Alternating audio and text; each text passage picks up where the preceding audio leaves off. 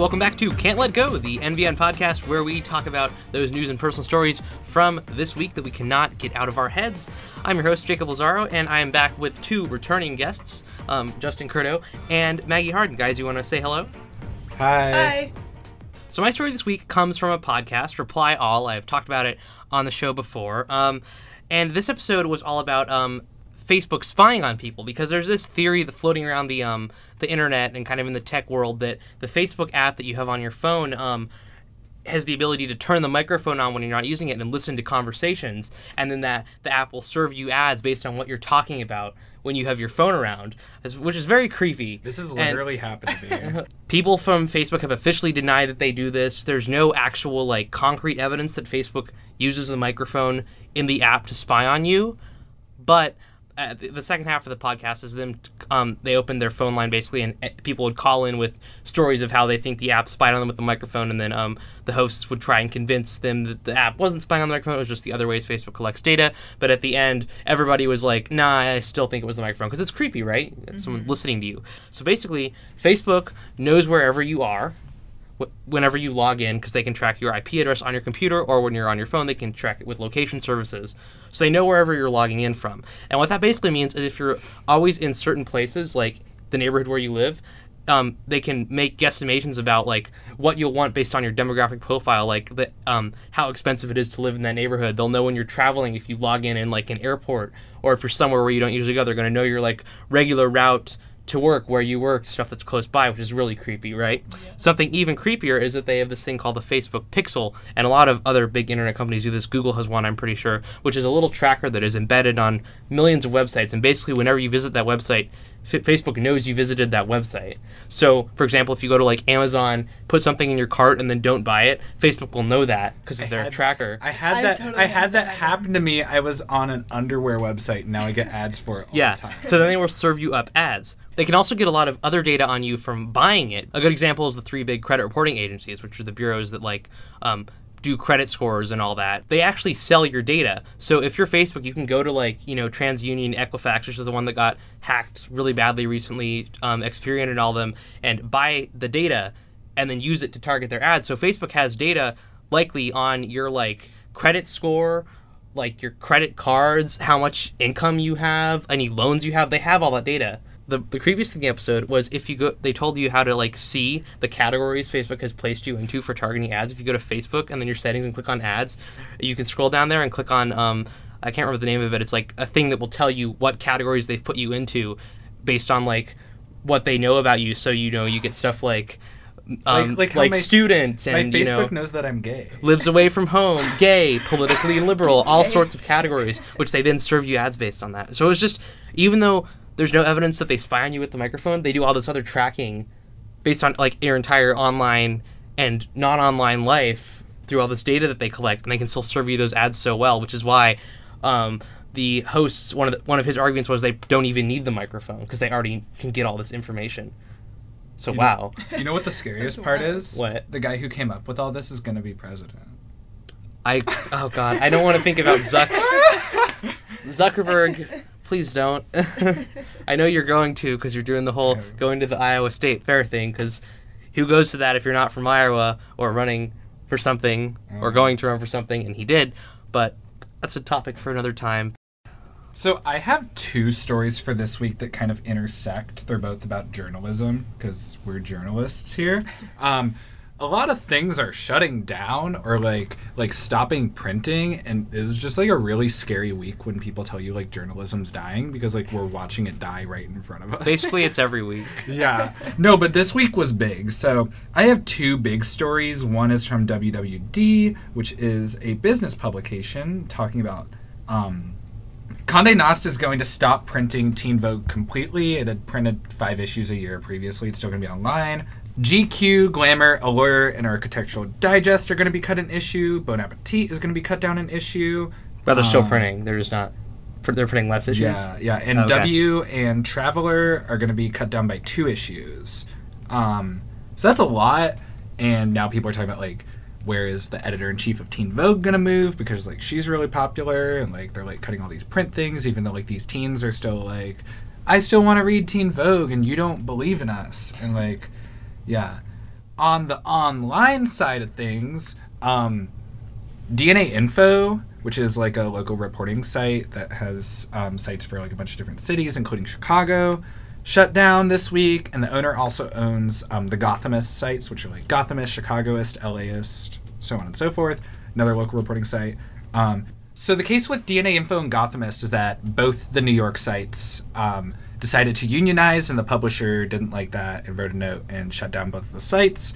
Did you guys know that the guy who owns DNA Info and Gothamist, um, before he shut them down, is John Ricketts, who is part of the Ricketts family that own the Chicago Cubs? Oh, I did not know that. I did not know that either. That's so interesting. So my news story for this week was something I read in Politico magazine online today, and it was a profile on Donald Trump's mother, and it was called "The Mystery of Mary Trump."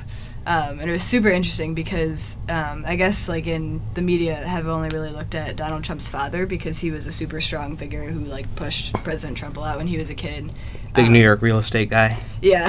Yeah. but his mom, like, they interviewed a bunch of Trump's friends from childhood, and his mom was kind of just this, like, mysterious figure who was kind of there, but, like, never really did anything.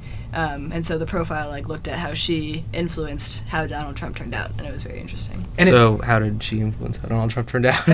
like, one of the things um, they talked about was when Donald Trump was two, um, she was pregnant with his younger sibling. And she had like a severe issue where she hemorrhaged and then she needed abdominal surgery and she like really almost died. And so they were saying the experience of almost having your mother die at such a young age kind of naturally alienates you and makes you seek out attention more and become Wow. kind of crazy. Okay, so I feel like Trump never talks about his mom. Right. Ever. Like I That's like, true. didn't know he had a mom. I know. yeah, that's, like, yeah, why yeah, read this that's weird. profile, You, yeah. you never hear about it. He's always like my dad.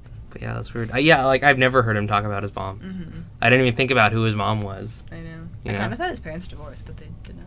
I mean, it was like what the '60s.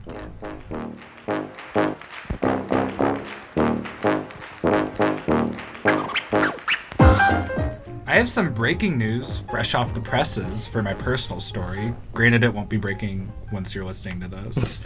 um, but my story is that, like, uh, half an hour ago or so, I found out that I'll be the new editor in chief of North by Northwestern come um, January. So, like, Whoa. winter and spring quarter. I don't know if like Jakob and Maggie are allowed to talk about this because like they like were on the search committee that interviewed me for it. But yeah, I guess like my personal story is like it's just like weird because I didn't anticipate applying until um the term after this, which would have been the beginning of my junior year. Yeah, Um would have had all that experience. yeah, yeah, but like the thing I realized was like, oh, I'm experienced enough as is and like it's open, no one else is applying for it. I, don't know, should do man. No confidence was a No pretty strong challenger. Put a good fight. no confidence, yeah. Yeah. And So my story this week actually involves both Maggie and Justin, and then also Paola and a few other people. Because Jakob Um, makes everything about himself. Wow, way to drag me, Justin. Love you. you can't see it, but he's hugging me now. It's very sweet. Anyway, so um, all of my close friends, it appears, have all gotten tattoos um, last week.